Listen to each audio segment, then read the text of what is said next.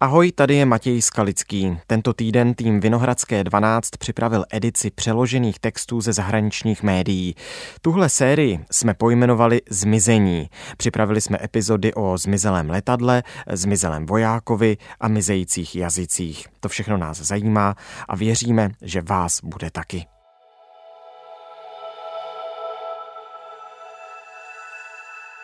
Tady je Matěj Skalický a tohle je Vinohradská 12. Vzdal se všeho a odjel bojovat na Ukrajinu proti ruským okupantům, jenže zmizel a rok trvalo, než se jeho rodina dozvěděla, co se s ním skutečně stalo. Vyprávíme další příběh ze série Zmizení, tentokrát o Mariňákovi jménem Grady Kurpes.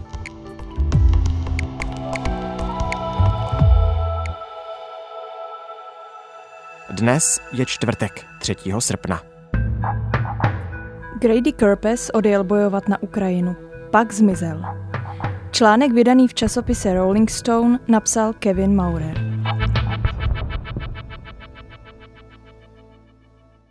Grady Kurpes a Andy Hill se vrhli na zem, les kolem nich explodoval. Ozvalo se rychlé ta ta ta, jak rány z pušky bušily do země a ruská pěchota postupovala blíž a blíž.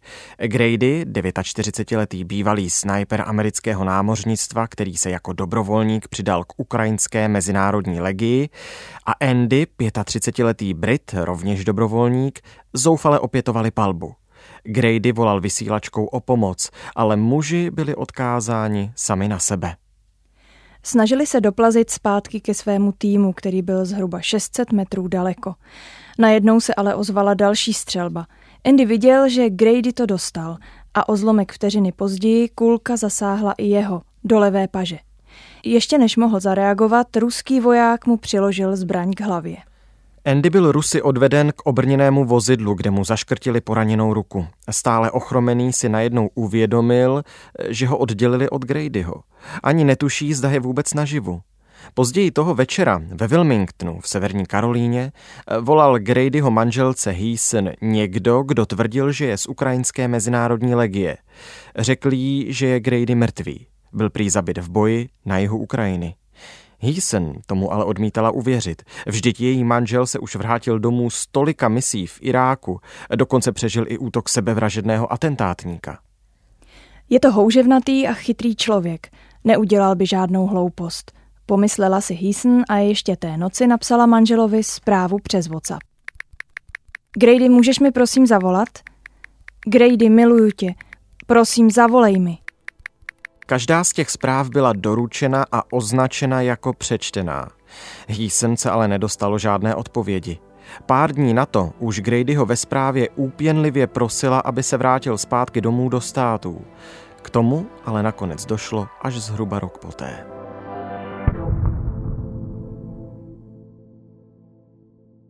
Když válka na Ukrajině v roce 2022 vypukla, ukrajinská ambasáda ve Washingtonu dostala tisíce nabídek od amerických dobrovolníků. Někteří už měli zkušenosti z ozbrojeného konfliktu. Lidé se hlásili z mnoha důvodů. Chtěli bojovat za demokracii, bránit svobodu nebo prostě zabíjet Rusy.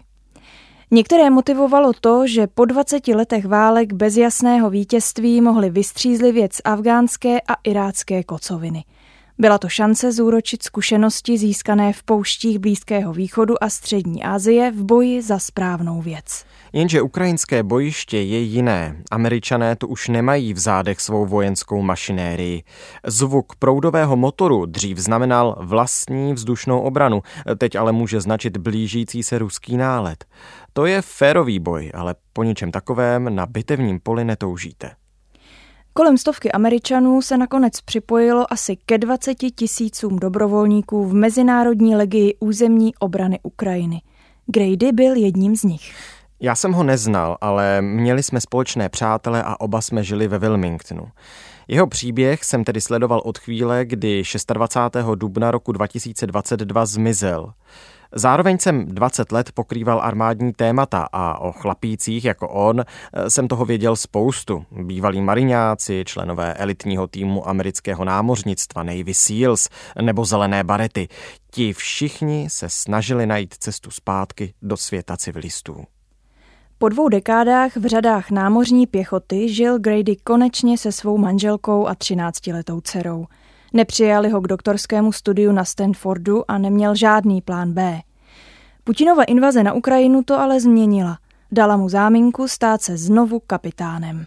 V e-mailu Georgi Heathovi, bývalému kolegovi z námořnictva a svému příteli, Grady napsal, cituji, Rusové spáchali válečné zločiny proti civilistům. Psal mu už dřív o masových hrobech v Buči a o tom, jak ruské jednotky mučí a zabíjí civilní obyvatelstvo, že jsou to pěkně hnusné věci a že je rád součástí armády, která proti tomuhle bojuje. Svůj mail zakončil slovy Sláva Ukrajině a sláva hrdinům. Když jsem se letos na jaře řadu měsíců po útoku Rusů setkal s Gradyho manželkou a naším společným známým v jedné kavárně na předměstí, povídali jsme si nad mafinem a ledovou kávou. Bavili jsme se o zvěstech, které se šířily kolem toho, kde Grady je. Z Heason vyzařoval stoický klid, mluvila tichým hlasem a vážila každé slovo.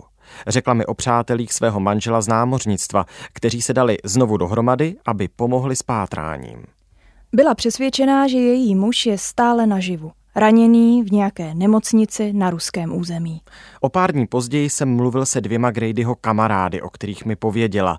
George Heath a Don Turner, kteří sloužili s Gradym, když byli u námořní pěchoty a teď spolupracovali s týmem zpravodajců a s různými neziskovkami, aby ho našli. Řekli mi o více než 100 stránkové dokumentaci o Gradyho zmizení na Ukrajině a následném pátrání, které dali dohromady. Prostě každý, s kým jsem toho jara mluvil, doufal, že se vrátí domů živý. Gradyho příběh se začal psát už v 70. letech v Koreji. Jeho rodiče, Grady starší a Rosemary, čekali asi rok, než 13-měsíční chlapec, který dostal jméno po adoptivním otci, přiletí s dalšími 20 dětmi z Koreje. Vychovali svého syna ve městě Island Park na jižním pobřeží Long Islandu ve státě New York. Byl podle svého otce jediným azijsko-americkým dítětem v celé komunitě. Gradyho otec mi o něm řekl, že v dospívání měl nějaké problémy. Doslova prohlásil, někdy za to mohli, no víte, bigotní lidé, jindy prostě jen chtěl vědět, jak je to s jeho původem. Konec citátu. Grady starší se mu prý snažil pomoct, jak jen mohl. Grady šel nejprve na Hofstra University, později přestoupil na Stony Brook University, kde absolvoval obor počítačových věd a potkal svou budoucí manželku, Heason.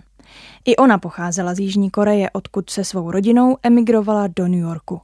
Do oka dva padli v korejské bubenické skupině. Společně pak bydleli koncem 90. let nějakou dobu na západě a živili se různými příležitostnými pracemi. Kolem roku 2000 se vrátili do New Yorku. Grady pracoval jako programátor a Heason se učila barmankou. Pak došlo k útoku na Světové obchodní centrum. Heason uvízla na dolní Manhattanu a když se Grady dozvěděl, co se stalo, vydal se pěšky z Queensu, aby ji našel. Tohle všechno se mu pořádně vrilo do paměti. Přihlásil se k námořní pěchotě a v roce 2002 byl umístěn na základnu Camp Pendleton v Kalifornii. Než odjel do Iráku, nebyl si svou profesní dráhou u mariňáků úplně jistý. Když se pak ale vrátil domů, přišlo mu, že za sebou nechává něco nedodělaného. A tak kdykoliv se pak blížilo datum nějaké další mise, vždy se rozhodl jet. Po prvním ostrém nasazení prošel Grady tvrdým tříměsíčním výcvikem u odstřelovačů na speciální škole pro námořní pěchotu. Tenhle kurz v uplynulých letech úspěšně zvládla méně než polovina zapsaných vojáků. Následovalo několik dalších misí v Iráku. V roce 2007 byl vyznamenán purpurovým srdcem. Nakonec vojáky opustil a začal studovat lingvistiku na Kalifornské univerzitě v Los Angeles. Brzy získal hodnost poručíka. Své přátele Dona Turnera a George Heatha poznal, co by velitel jejich čety. Od první chvíle na ně zapůsobil. Byl srovnaný, jak mi pověděli Don s Georgem.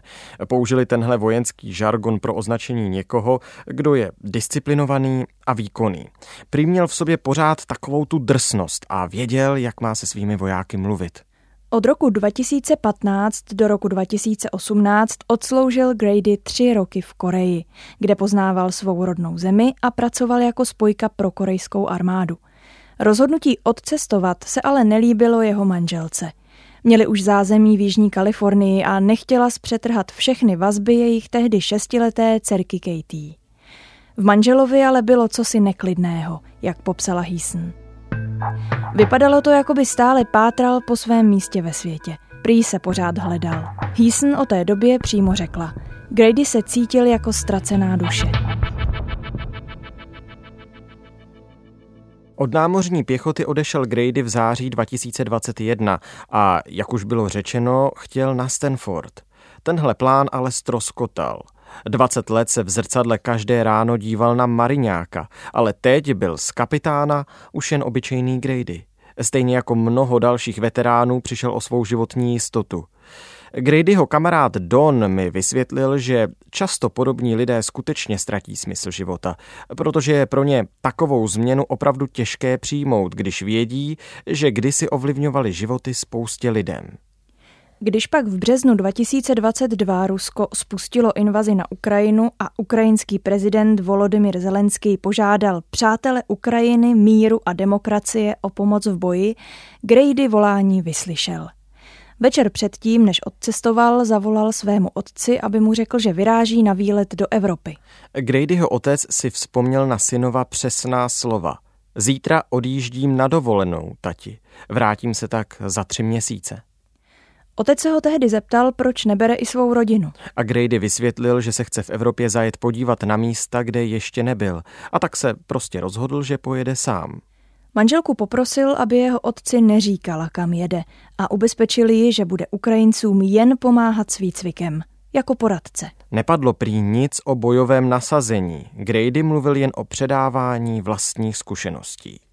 Heason později vypověděla, že si nedělala velké starosti. Řekla, zvládl už všelijaké hrozné mise. Skutečně se domnívala, že bude prostě jen sedět někde na velení a dělat poradce. Grady opustil Wilmington 7. března 2022, dostal se do polského Lublinu a stopem dojel až do Kijeva, aby našel to správné místo, kde by se mohl přihlásit do dobrovolnické legie. Byl tu, aby bojoval. Bývalý major amerického námořnictva Isaac Olvera, který sloužil v Iráku a Afghánistánu, se dostal na Ukrajinu o něco dřív než Grady. U námořní pěchoty byli ve stejnou dobu, ale společně nesloužili až do chvíle, kdy se potkali na Ukrajině. Olvera měl vést četu 30 dobrovolníků. Potom, co Grady strávil několik dní proskoumáváním terénu a zjišťováním, jak jsou jednotky organizovány, přidal se k Olverově týmu amerických a britských bojovníků. Bylo 22. března, když se svým přátelům doma v USA svěřil, že bojoval v Irpini. Po více než týdnu začal Grady sestavovat svou vlastní jednotku. Dostala jméno Raven, Havran a měla za úkol provádět hloubkový průzkum. Bylo to pro něj jako vrátit se mezi odstřelovače ve výzvědné skupině. Gradyho volací značkou byla přezdívka Deadman, tedy mrtvý muž. Grady byl nicméně znepokojený tím, jak fungovalo vedení celé mezinárodní legie.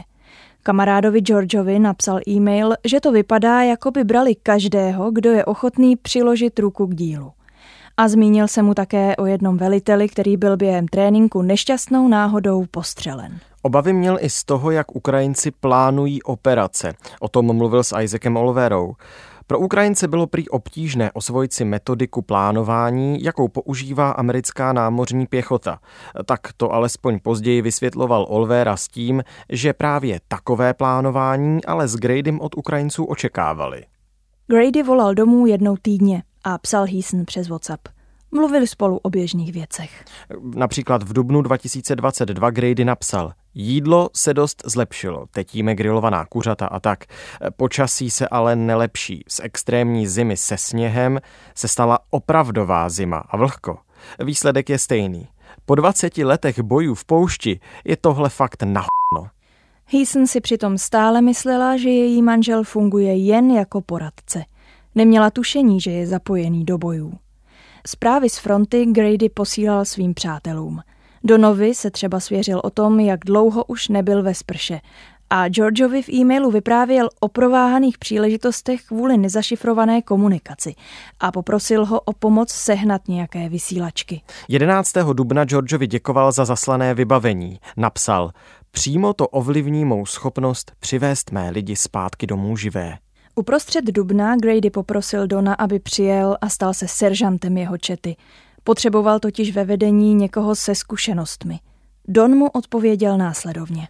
Podíval jsem se na svou manželku a přiznal jsem si, že odjet nemůžu, protože na 100% vím, že pokud bych jel, domů se už nevrátím. Z e-mailu zaslaného týden před útokem, který jsme popsali v úvodu tohohle příběhu, se zdálo, že se Gradyho situace na Ukrajině mění k lepšímu. Psal v něm tohle. Jsem znovu poručíkem, teď jsem oficiálně velitelem čety. Provádím mise, o které nikdo jiný nemá zájem a taky mám jeden z mála týmů, který není v rozkladu. Jedno mužstvo se tady raději rozpadlo, než aby splnilo úkol. Na konci dubna se Gradyho jednotka pohybovala na frontové linii na jihu Ukrajiny, kde ruské dělostřelectvo ostřelovalo pozorovací stanoviště. Padl tam britský dobrovolník Scott Sibley. O dva dny později Gradyho tým pověřili udržením tohoto pozorovacího stanoviště. Byl to maskovaný příkop, ze kterého bylo možné sledovat pohyb ruských jednotek. Grady a spol tam měli být do doby, než dorazí ukrajinské posily. Nechtělo se nám. To jsou slova Andyho Hilla, který byl s Gradym, když Rusové zaútočili. Vypověděl, že tým věděl, jak nebezpečné to stanoviště je a navíc na témže místě před několika dny zahynul jejich kamarád Sibly. Stanoviště bylo u kraje cesty s výhledem na pole. Grady a jeho šestičlený tým se tam vypravili 25. dubna. Byli tam Grady, bývalý americký mariňák Willy Joseph Kensel, Anthony Voss Dánska, Němec Pascal Feldkamp a Brit Andy Hill, plus dva Ukrajinci. Druhý den Grady zaúkoloval Andyho, aby určil pozici ruského minometu, který ostřeloval nedalekou ukrajinskou jednotku. Oba byli odhodlaní pomstít smrt Sibliho, člena jednotky Raven. Během dopoledne hlídkovali s puškami CZ Brand 2 v hustém stromoví vedle cesty. Grady měl helmu a neprůstřelnou vestu, žluté tričko a vojenské kalhoty. Andy byl v maskáčích. Stromy a listí jim poskytovali úkryt. Po rusech nebylo nikde ani stopy. Najednou ale Grady zastavil – Možná už nechtěl jít dál, možná měl pocit, že se blíží Rusové a nechtěl se dostat z dosahu kulometu, který obsluhovala jeho jednotka. Čekali 20 minut, aby se ujistili, že je Rusové nespozorovali. Seděli potichu a snažili se zaslechnout zašustění listí, že po rozkazu nebo motor ruského obrněného vozu. Když si byl Grady jistý, že si jich nikdo nevšiml, vydali se na cestu zpátky – z nenadání ale stromy kolem rozstřílela nepřátelská palba. Pozorovací stanoviště ostřeloval kulometráže 30 mm z ruského obrněného transportéru. Kulky pronikly stromovým a prorážely hliněný násep. Zatímco vzduchem létala špína a střepiny, zbytek týmu Raven se pokoušel ukrýt.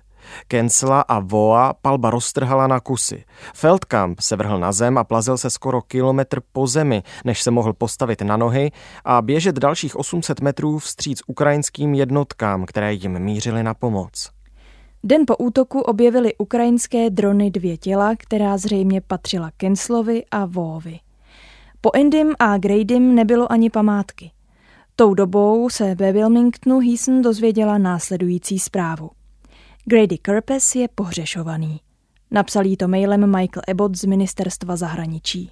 Bylo 27. dubna, když George, aniž by o přestřelce cokoliv věděl, napsal Gradymu e-mail. Stálo v něm. Čau brácho, už týden jsem o tobě neslyšel. Doufám, že se ti pořád daří dobře. Dej mi vědět, kdyby zase něco potřeboval. A drž se při zemi. Jeho zpráva zůstala bez odpovědi. Vojáci začali odesílat Gradyho věci domů do států. Heason ale nevěřila, že je mrtvý. Obrátila se proto s prozbou o pomoc s pátráním na George a Dona. Zprávy o Gradyho zmizení mezi tím začaly neformálně kolovat mezi různými neziskovkami. ASIS, jeden ze členů armádní komunity, popsal, že na něj prostě najednou vyskočila zpráva od jednoho z dobrovolných analytiků. Bylo to prý něco jako čau chlape, víš, tenhle maník Grady je nezvěstný. Tady jsou poslední souřadnice jeho týmu. Pokud máš nějaké prostředky na pomoc s jeho hledáním, tak se ozvi. ASIS je přezdívka, ten muž je pořád na Ukrajině. Působí u letectva a vede neziskovou organizaci poskytující Ukrajině pomoc. Zmapoval oblast, kde došlo k útoku na tým a zařídil trasování Gradyho telefonu. Aces a další si po pár dnech mysleli, že už mají Gradyho souřadnice. Začali pátrat. Tehdy se taky od svého přítele z armády Aces dozvěděl o Georgeovi a Donovi, kteří se taky snažili Gradyho najít potom, co je o to poprosila Heese. Jen pár dní po útoku byl Gradyho parťák Andy oficiálně prohlášen ruským zajatcem. Na videu zveřejněném ruským ministerstvem obrany se objevil v uniformě s ovázanou rukou provizorně zavěšenou v šátku na hrudi. Pravou ruku měl potřísněnou krví. K pátracímu týmu se teď pomalu dostávaly zprávy o tom, že Andy byl tím posledním, kdo viděl Gradyho naživu. Na facebookové stránce našel George fotku Gradyho se Siblim, tedy tím britským vojákem, který na témže místě, kde Grady zmizel, o pár dní předtím zemřel. A Phil Bennett, který zařizoval repatriaci Sibliho těla zpět do Spojeného království, tu fotku okomentoval. To byla konečně stopa. George tedy Beneta skontaktoval. Ten mu řekl, že podle něj je Grady mrtvý. Tvrdil, že jeho tělo bylo převezené do Márnice v Oděské oblasti na jihozápadě Ukrajiny u Černého moře. Tuhle informaci prý získal od přítele z Dánska, který zaplatil za převoz těl z místa kolem poslední známé polohy Gradyho, tedy z místa ruského útoku, a to právě do Oděsy. O měsíc později ale jiný zdroj Georgeovi a Donovi prozradil, že bezvýsledně obvolal všechny márnice v okolí Mikolájevu. Po Gradym nebylo ani stopy. Mezitím byl ale stále v pohybu jeho mobil. Phil Bennett s Asisem začali pátrat dohromady. Asisova jednotka lokalizovala Gradyho telefon v Chersonu, konkrétně v místě, kam měli být podle jejich informátorů převezeni ukrajinští zajatci. Doposud se ale neobjevila žádná zpráva o tom, že by byl Grady zajat. Namísto toho se ruskými propagandistickými kanály začaly šířit zprávy o tom, že je mrtvý. Americká média se o osudu Gradyho dozvěděla teprve v červnu dva měsíce po jeho zmizení. Deník The Washington Post publikoval reportáž o pátrací akci. Pak začaly přicházet nové typy.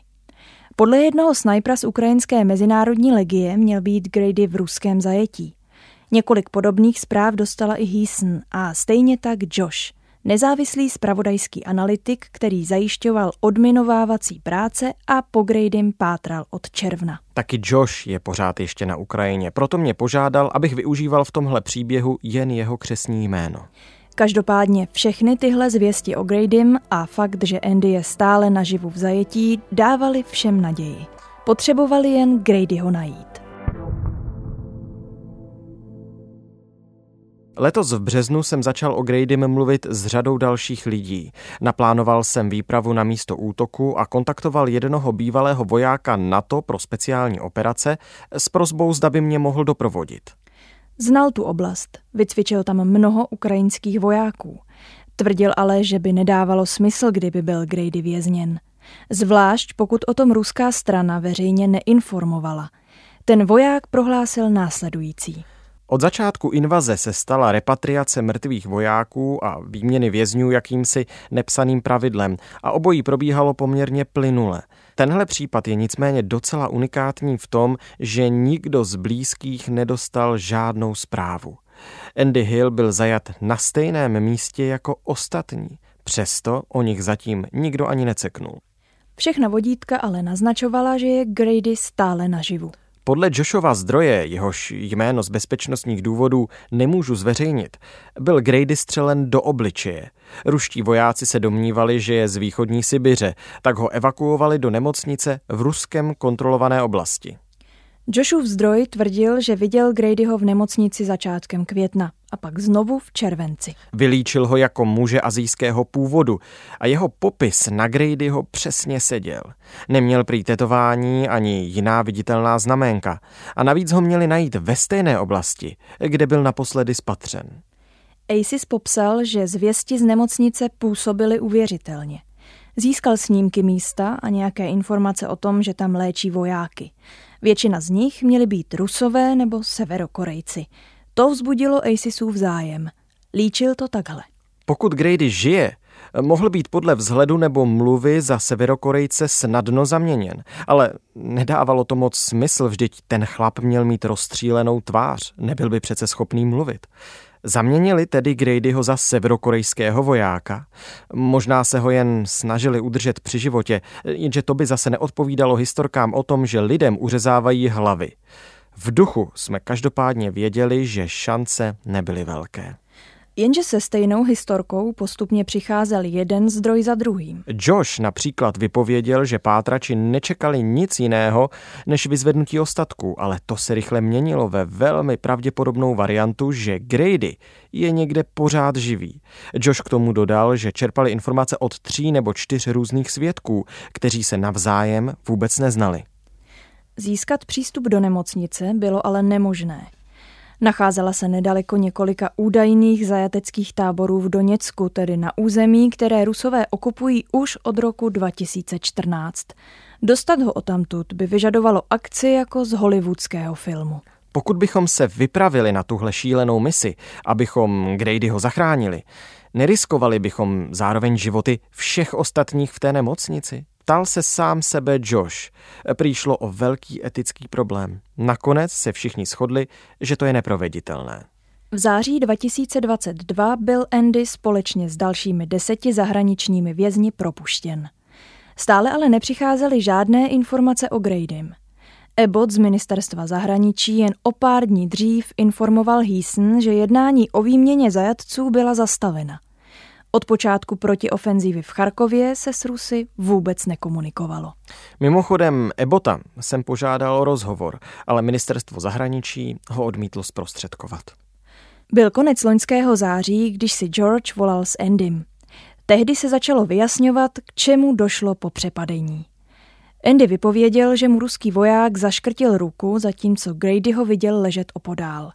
Ruští vojáci ho obrátili na záda a potom zpátky na břicho. Nezdálo se ale, že by se ujistili, jestli je živý nebo mrtvý. Rusové pak Andy mu řekli, že zbytek jeho skupiny byl pozabíjen. Později ale zjistil, že Feldkamp, voják z Německa, přežil. Gradyho rodina a přátelé tedy měli stále naději. Pokud Rusové lhali ohledně Feldkampa, možná nemluvili pravdu ani o Gradym. V listopadu si pak ministerstvo zahraničí vyžádalo vzorek DNA od Gradyho dcery, který by mohl pomoci s identifikací. Heason vzorek poskytla. A pak čekali. Hledání pokračovalo. Letos v únoru, deset měsíců potom, co Grady zmizel, zahájil tým kolem Joshe nové pátrání v místě, kde došlo k útoku. Hledali jakoukoliv stopu. Ve Wilmingtonu mezi tím Heason dostala e-mail od Ebota, že FBI je v kontaktu s Rusy, kteří se přihlásili k odpovědnosti za Gradyho smrt. Ministerstvo zahraničí taky poslalo Heason vzorek DNA odebraný z neznámého těla, aby jej bylo možné porovnat s Gradyho genetickým profilem. Výsledek byl negativní. A znovu se čekalo. Heason se držela víry, že její muž bojuje o život v nemocnici na ruském území.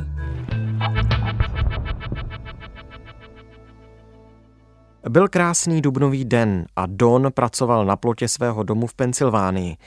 Když se byl napít piva, slyšel, že mu přišla sms. Zvedl telefon a zaplavila ho vlna úlevy a štěstí. Při pohledu na zprávu se starému vojákovi zalili oči slzami. Byl to už skoro rok, co pátral po svém kamarádovi a teď Grady ho konečně našli. Psal se 5. duben 2023, když Heason přišly novinky od Weathermanovy nadace, neziskovky, která spolupracovala při pátrání po její muži. Našla se schoda DNA s jedním ze tří těl nalezených v Mikolajivské márnici. Jedno z nich bylo testem DNA vyloučeno, mohlo jít o Antonyho Voa. Další dvě těla byla považována za ostatky Gradyho a Willyho Kensla. Když se to Heason dozvěděla, napsala přátelům svého muže a zavolala jeho otci.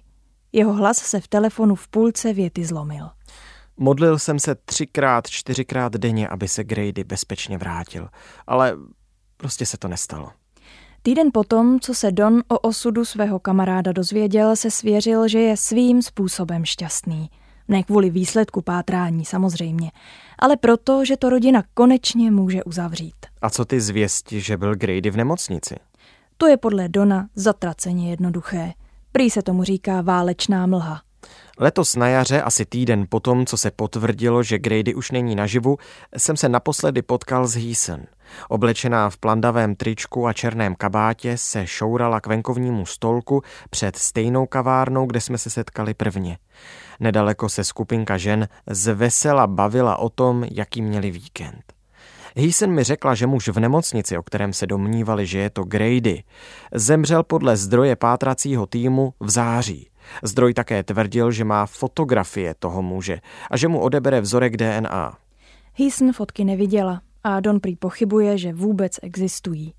Heason to však chtěla uzavřít. Být si jistá, že ten, kdo tam v té posteli ležel, nebyl její muž. Nechtěla by, aby tak dlouho trpěl a čekal třeba na záchranu. Don má za to, že to byla právě Hysonina síla, která hnala pátrací tým vpřed. Dnes je jasné, že se se zprávou o smrti svého manžela stále vyrovnává. Grady se podle ní zachoval jako dobrý samaritán. Měl zkušenosti, o které se chtěl podělit a příležitost, kdy to mohl udělat, byla perfektně načasovaná. Heason si vzpomněla, že než zemřel, přemýšlel Grady o budoucnosti – Mluvil o rodinném výletu do Větnamu a plánoval znovu se přihlásit k doktorskému studiu. To bylo ale všechno ještě před tou neuváženou misí. Tým Vedrmenovi nadace přivezl Gradyho zpět do Wilmingtonu letos v květnu. Jeho rakev byla zakrytá vlajkou. Na léto naplánovali smuteční vzpomínku. Pro Heason zůstávají některé otázky stále nezodpovězeny. Nikdy nepochopila, co chtěl Grady na Ukrajině hledat – Doufá ale, že našel klid. Ona ho zatím doma stále hledá. Tohle už je všechno z Vinohradské 12, ve které jsme spolu se Zuzkou Markovou načetli článek z časopisu Rolling Stone. Na webu vyšel 30. června. Jeho autorem je Kevin Maurer. V plánu máme ještě jeden příběh o zmizení, tentokrát z úplně jiné části světa, tak si ho nenechte ujít. Já jsem Matěj Skalický a tohle je Vinohradská 12. Naslyšenou zítra.